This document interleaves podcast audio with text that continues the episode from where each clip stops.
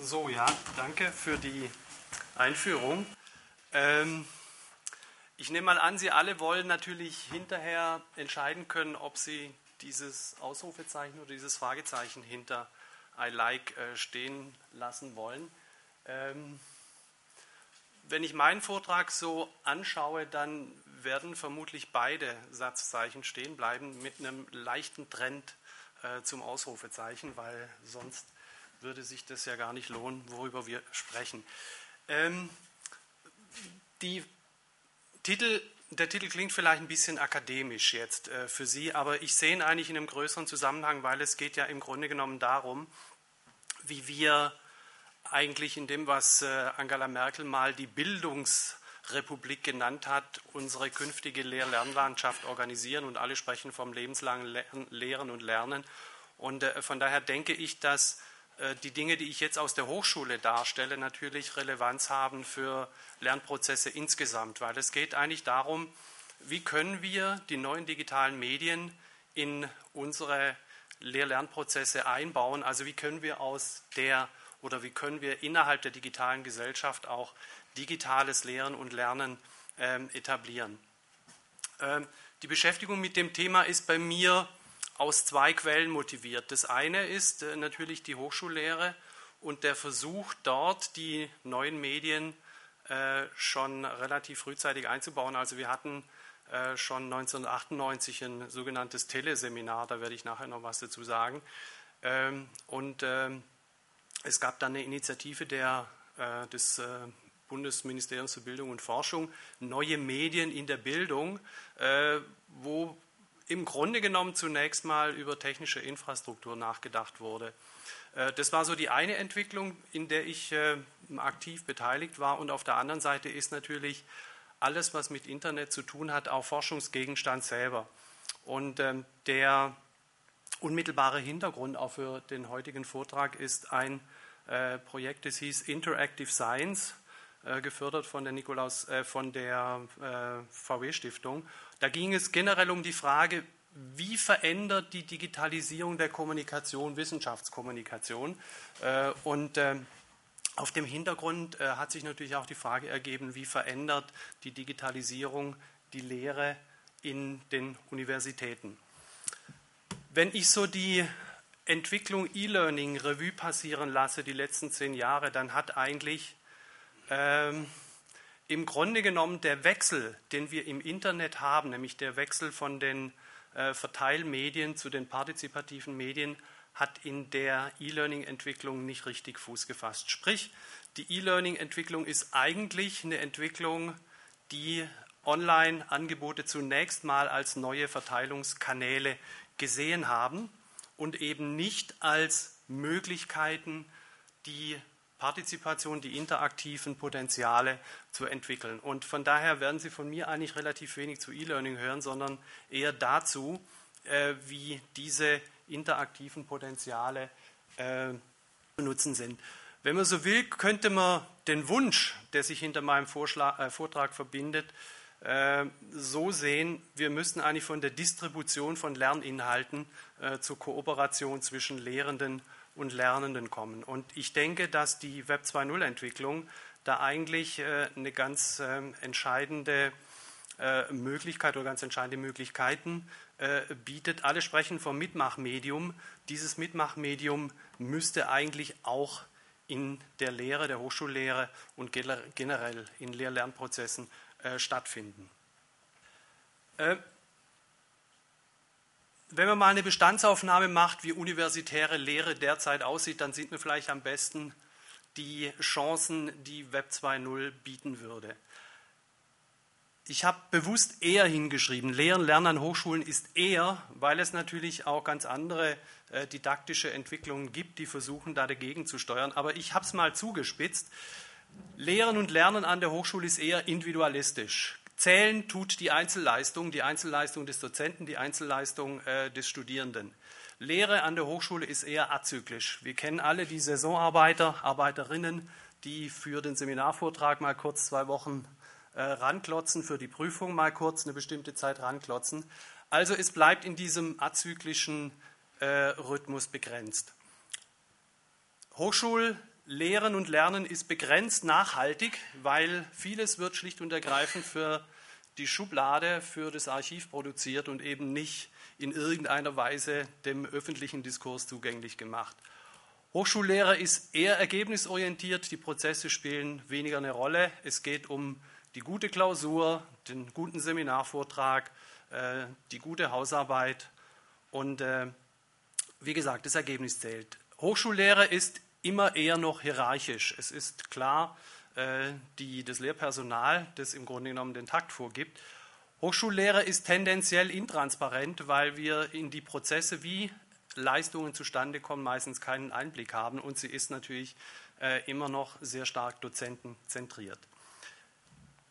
Man kann in den neuen Medien ganz klar die Potenziale sehen, äh, dieses diese Lücken gewissermaßen aufzufüllen. Irgendwie? Okay. Also, Hochschullehre könnte mit Hilfe der neuen digitalen Möglichkeiten kollaborativ sein. Sie könnte vom azyklischen zum kontinuierlichen äh, modifiziert werden. Sie könnte nachhaltig werden. Sie könnte prozessorientiert werden. Sie könnte partizipatorisch werden. Sie könnte deutlich transparenter werden.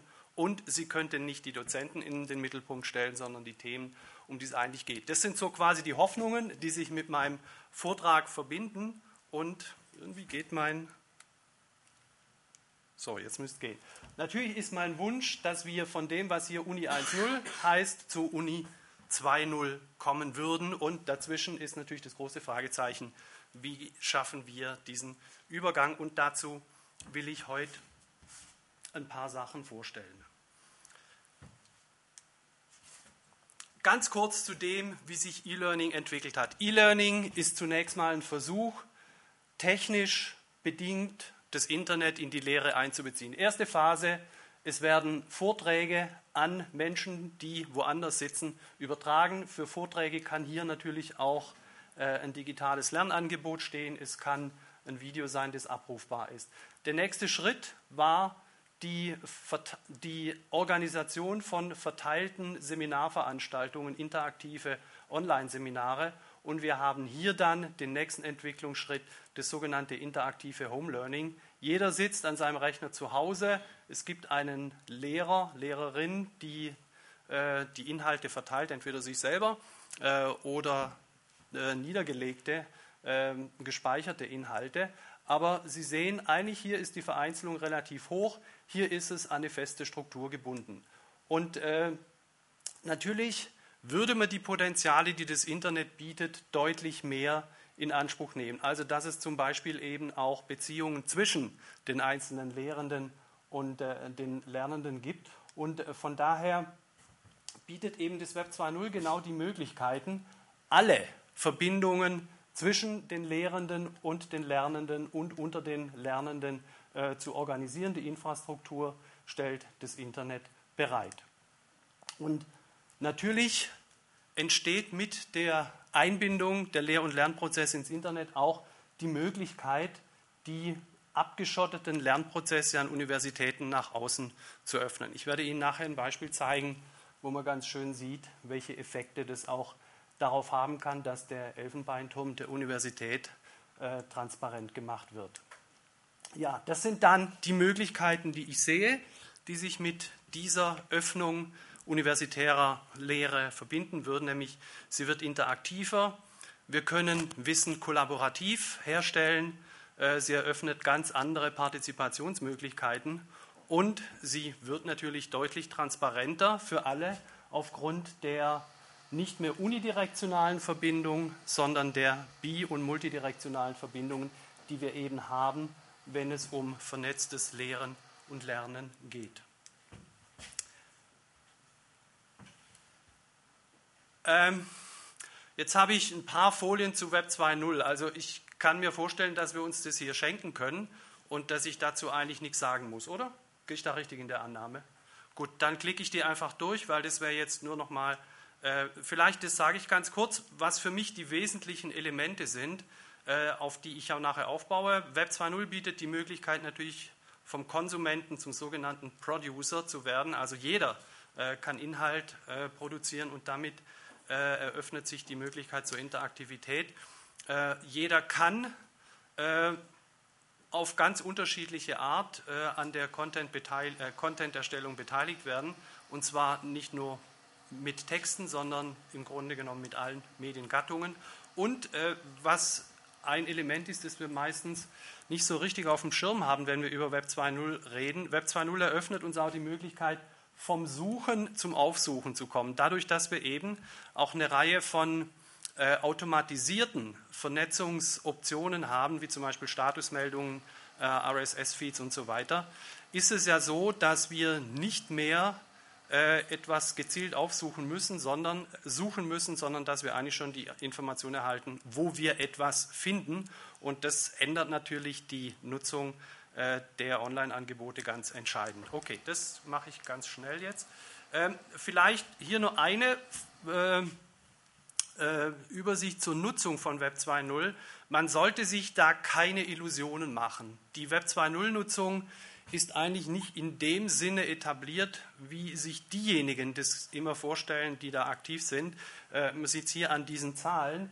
Ähm, private Netzwerke und Community noch nie genutzt sind, immerhin fast 60 Prozent.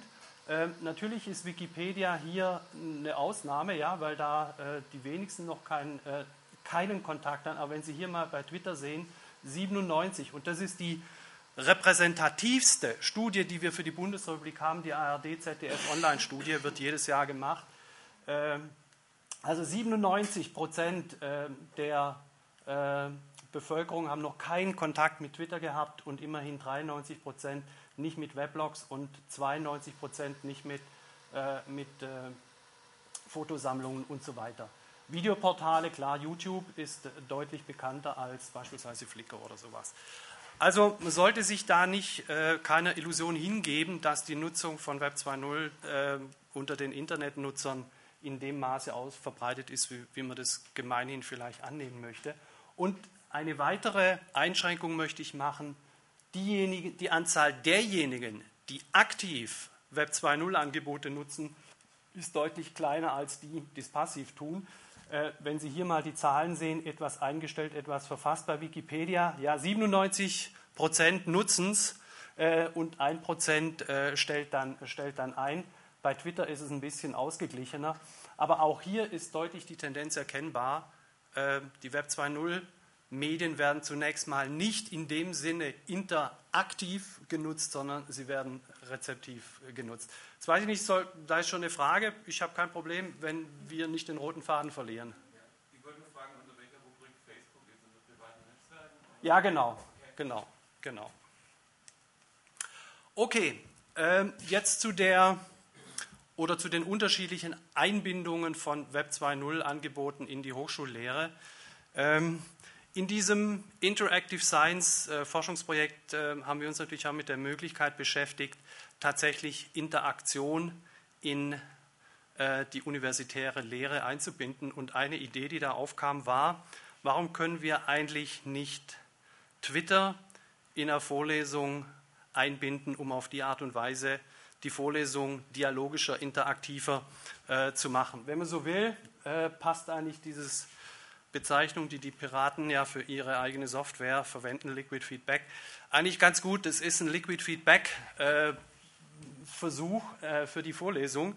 Äh, dass wir die Vorlesung ausgesucht haben, liegt natürlich daran, sie ist die klassische Vermittlungsform der Universitäten. Sie ist eigentlich wieder en vogue geworden durch die Bologna-Reform, äh, die ja dazu geführt hat, dass die Universitäten äh, deutlich mehr an Lehraufgaben zu erfüllen haben. Und äh, quantitativ bedeutet es ganz einfach, es müssen mehr Leute in kürzerer Zeit durchgeschleust werden.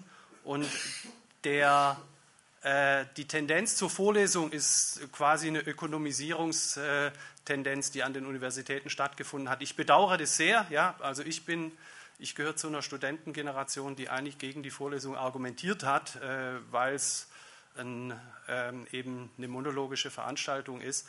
Ähm, aber es ist nun mal so und von daher lohnt es sich natürlich auch an der Stelle darüber nachzudenken, wie können wir dieses Format äh, zeitgemäßer gestalten. Dass das notwendig ist, sieht man an der wenn man so will, die Entstehungsgeschichte der Vorlesung. Das ist eine der berühmtesten Vorlesungen des 19. Jahrhunderts. Das ist der Philosoph Hegel.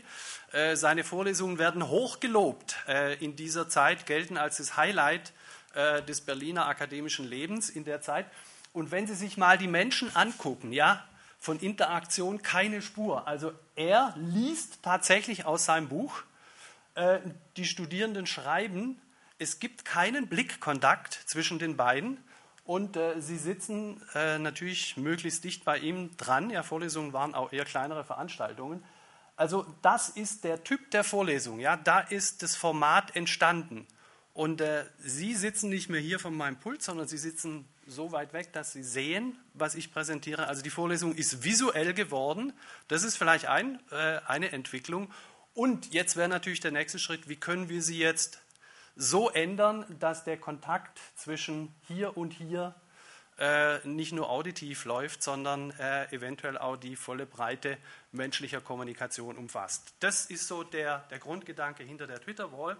Es sieht dann bei mir in der Vorlesung so aus. Hier klar die Präsentation und hier sieht man dann die Twitter-Wall. Ähm, die Studierenden haben drei Zugangsmöglichkeiten, Tweets zu schicken. Die eine ist äh, über SMS. Wir haben vor zwei Jahren angefangen, da hat man noch keine Smartphones gehabt oder nur wenige der Studierenden hatten Smartphones. Von daher war es uns wichtig, allen eine Chance zu geben, äh, äh, zu twittern. Äh, der zweite Zugang ist natürlich klar über einen Twitter-Account, den manche haben. Und der dritte Zugang ist über unsere äh, Homepage. Da gibt es ein Eingabefenster. Alles erscheint dann, wird dann zusammengefasst und erscheint dann äh, auf dieser Twitter-Wall. Ich habe zunächst keine Regeln aufgestellt, was gemacht werden kann, und ich will Ihnen ein paar Beispiele vorstellen, was dann äh, da rauskommt. Ähm, okay, das schenkt, also so sieht, äh, ich hätte jetzt ein kleines Video, wo man sieht, wie so ein Tweet dann, äh, dann reinkommt. Äh, das schenke ich mir aber jetzt, weil eigentlich sieht man es hier ganz gut. Das ist jetzt ein Screenshot. Da oben sehen Sie nochmal, ist auch so immer eingeblendet in der Vorlesung, nochmal die, äh, die, die drei Zugangswege, die es gibt. Und so sieht die Tafel dann, die Twitter-Wall, äh, dann aus für alle. Die aktuellen Dinge stehen natürlich oben, das heißt, chronologisch gesehen muss man sie immer von oben nach unten lesen, wie es eben in Blogs auch der Fall ist. Ich habe mal ein paar Typen sortiert, was da alles so reinkommt. Es gibt Problemfragen. Dürfen Journalisten überhaupt in ein Geschehen eingreifen oder sind Bildleser, Reporter Journalisten? Es gibt Verständnisfragen, äh, was heißt Kurst, habe ich stand auf einer Folie von mir drauf. Es gibt weiterführende Fragen, wie verhält sich es mit Marketing, sind Nachrichten-Apps ein neues Medium? Es gibt natürlich eine ganze Reihe von Organisationsfragen äh, zu Klausuren und so weiter. Es gibt aber auch das, was wir im Bundestag Zwischenrufe nennen. Niemand außer Ossis äh, gibt es heute, aber nicht, heute aber nicht mehr. Ähm, es gibt eine ganze Reihe weiterführender Bemerkungen, äh, wo Studierende etwas, was ich sage, weiterdenken. Äh, zum Beispiel ging es da um äh, die Frage, können Medien überhaupt verschwinden? Und äh, da sieht, sagt dann jemand Beispiel totes Medium, Raketenpost gab es wirklich, schade drum. Ähm, dann äh, Präzisierungen von dem, was ich gesagt habe. Zeitungen kalkulieren gemischt, rund 60 Prozent Anzeigenverkauf und so weiter.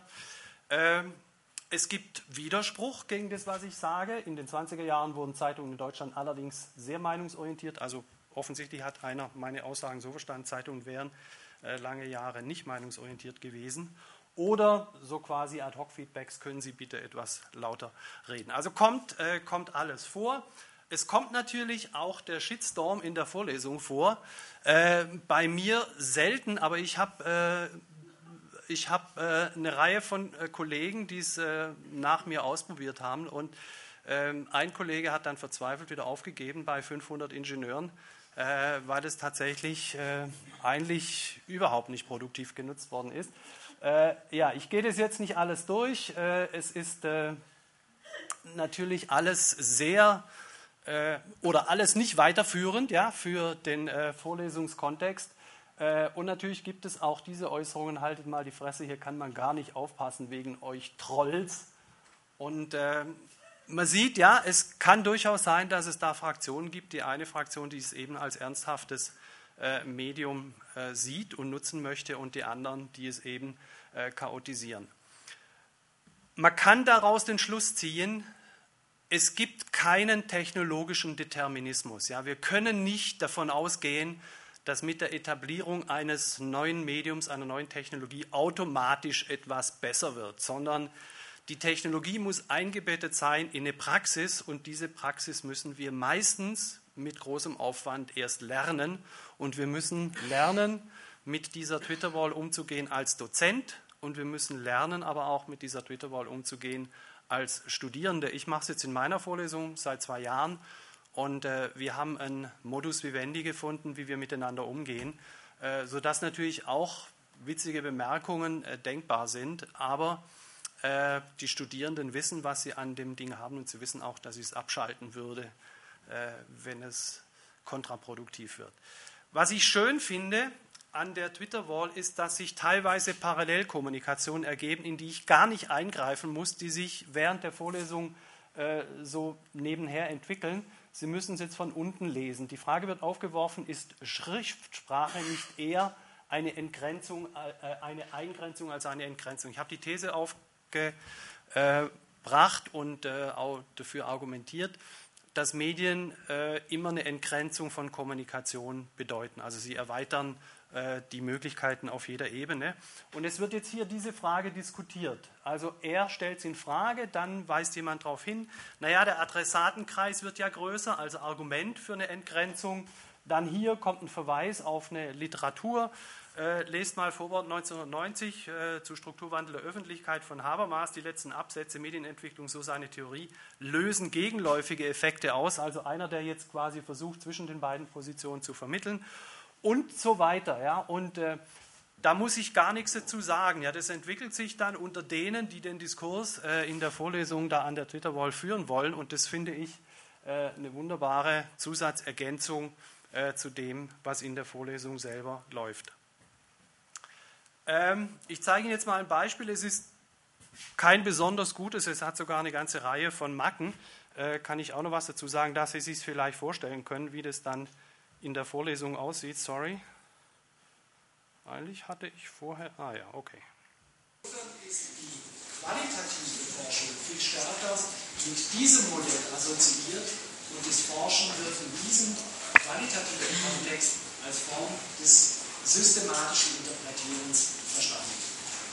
So, damit würde ich es für heute mal belasten. Sorry, ich muss gar nicht auf einen äh, Tweet hinzunehmen, äh, sind repräsentative Studien. Äh, erste Frage, werden nur die Titelblätter vom Spiegel analysiert? In meinem kleinen exemplarischen Projekt ja, aber Sie haben natürlich recht mit dem Hinweis, wir müssten weitere Elemente des Blattes berücksichtigen, beispielsweise die Themenpräferenz in der entsprechenden Nummer herauszufinden. Und die letzte Frage sind repräsentative Studien bei diesen Definitionslücken in der Medien überhaupt möglich? Verstehe ich nicht ganz. Äh, die Frage kann sehr diejenige jetzt nochmal etwas ergänzen. So, ich, ich unterbreche es mal. Das Prinzip haben Sie ja verstanden. Äh, natürlich gibt es eine ganze Reihe neuer Herausforderungen für denjenigen, äh, der die Vorlesung hält. Also er muss natürlich die Twitter-Wall im Auge behalten. Ähm, er muss äh, relativ schnell kapieren, was jetzt das Problem ist, äh, was für ein Typus von Tweet da stattfindet, ob er äh, darauf eingehen muss oder nicht darauf eingehen muss und in welcher Weise.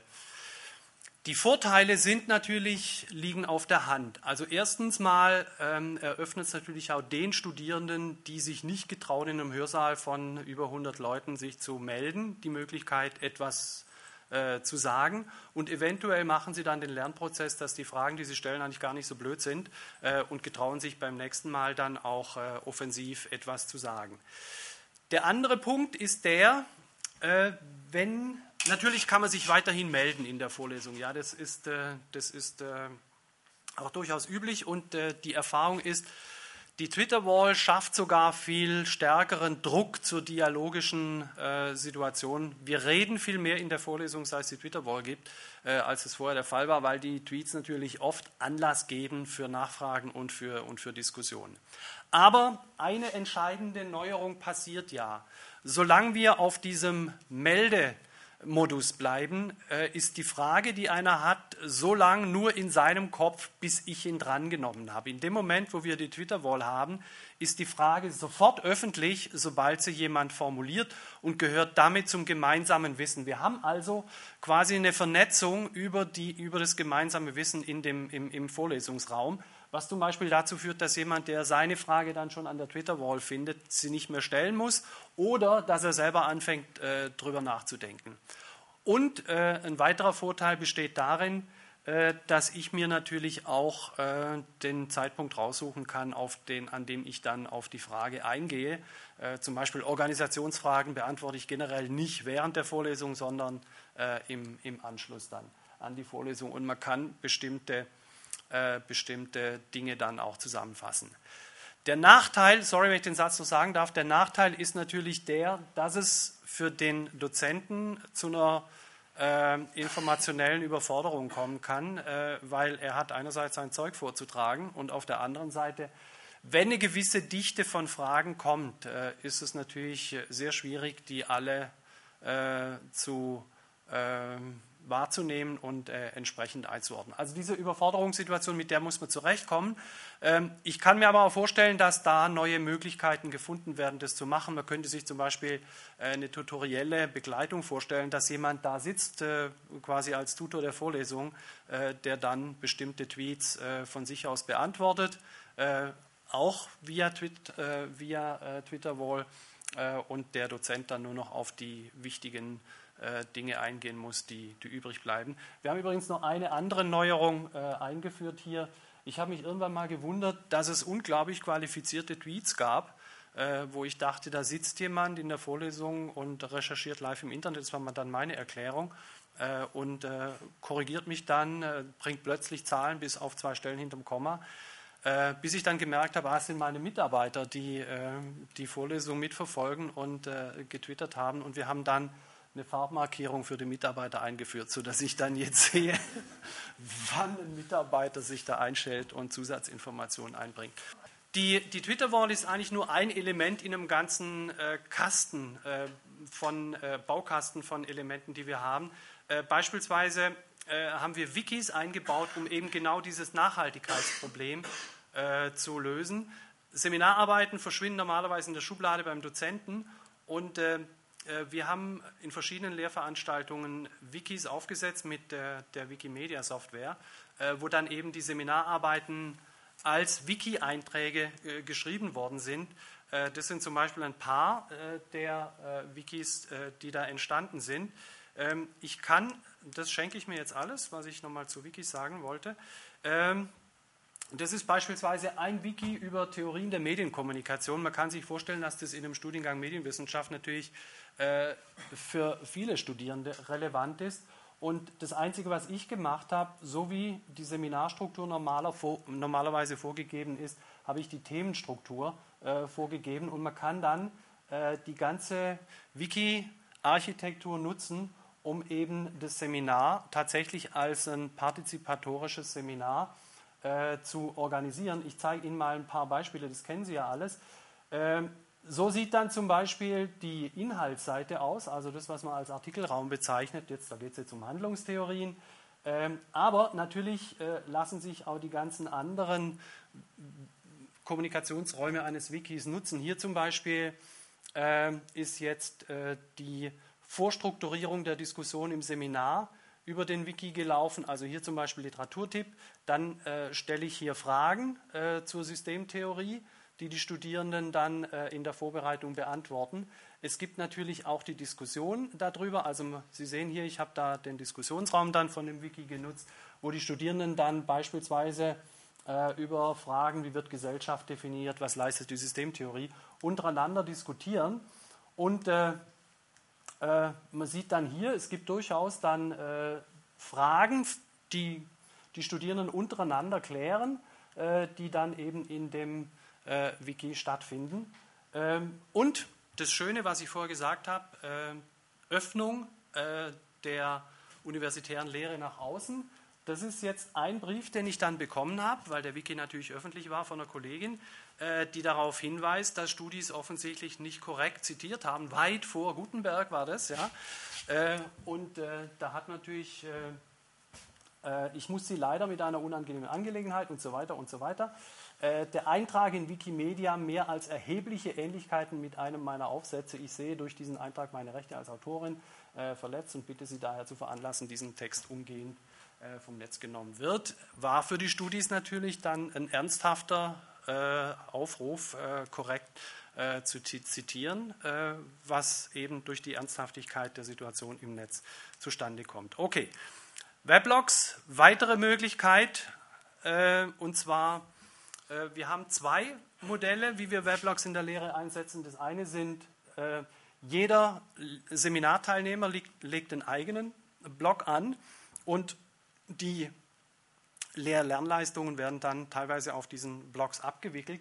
Wir haben aber auch einen sogenannten Gruppenblog, äh, der Trierer Medienblog, wo die Studierenden in bestimmten Lehrveranstaltungen eigene äh, Blogbeiträge verfassen. Die Blogbeiträge es ist hier so eine Art äh, Medien-Watch-Blog, den wir, äh, das ist die thematische Ausrichtung, die sollen aktuelle Medienentwicklungen äh, festhalten und auf dem äh, äh, auf dem Blog dann posten. Und es gibt natürlich auch Lehrveranstaltungen, wo wir es verbindlich machen, dass ein Teil der, der, der Lernleistungen eben in Form eines Postings äh, zu erbringen ist.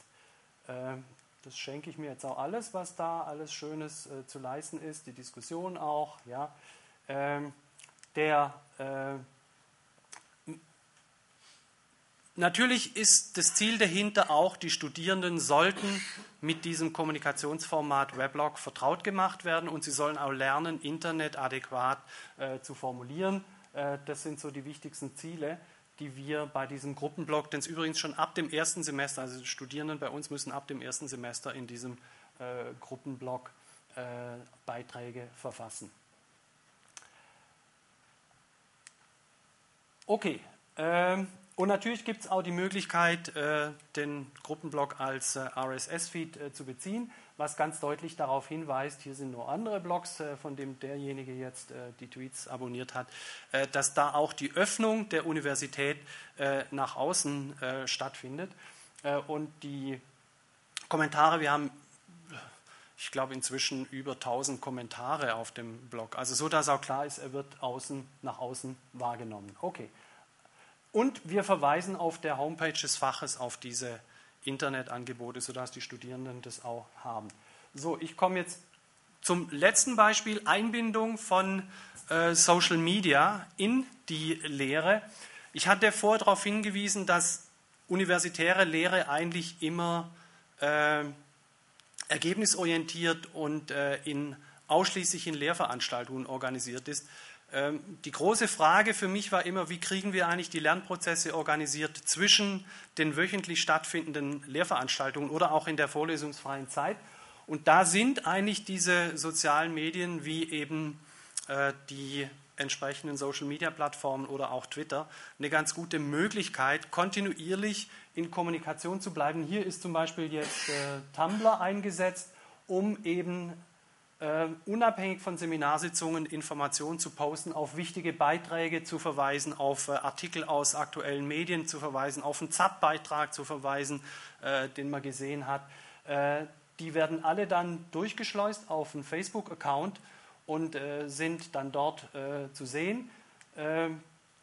Wichtig ist natürlich, dass klar der Austausch unter den, Lern unter den Lernenden stattfindet, dass Kommentierungen möglich sind aber auch, dass normalerweise unabhängig voneinander operierende Arbeitsgruppen äh, in Kontakt treten können zueinander und äh, sich gegenseitig Hinweise geben, wo für die anderen was stattfindet.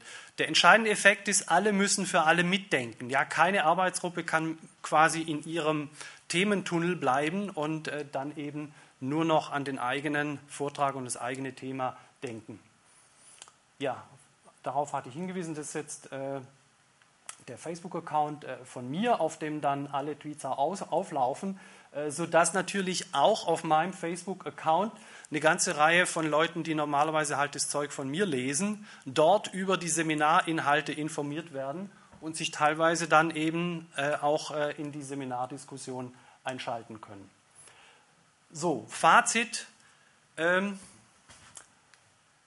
die Ziele, die ich mit diesen Maßnahmen verfolge, sind eigentlich Erhöhung der Interaktivität des Lernprozesses, Verstetigung des Lehrens und Lernens, ähm, Erhöhung der Nachhaltigkeit und Erhöhung der Transparenz.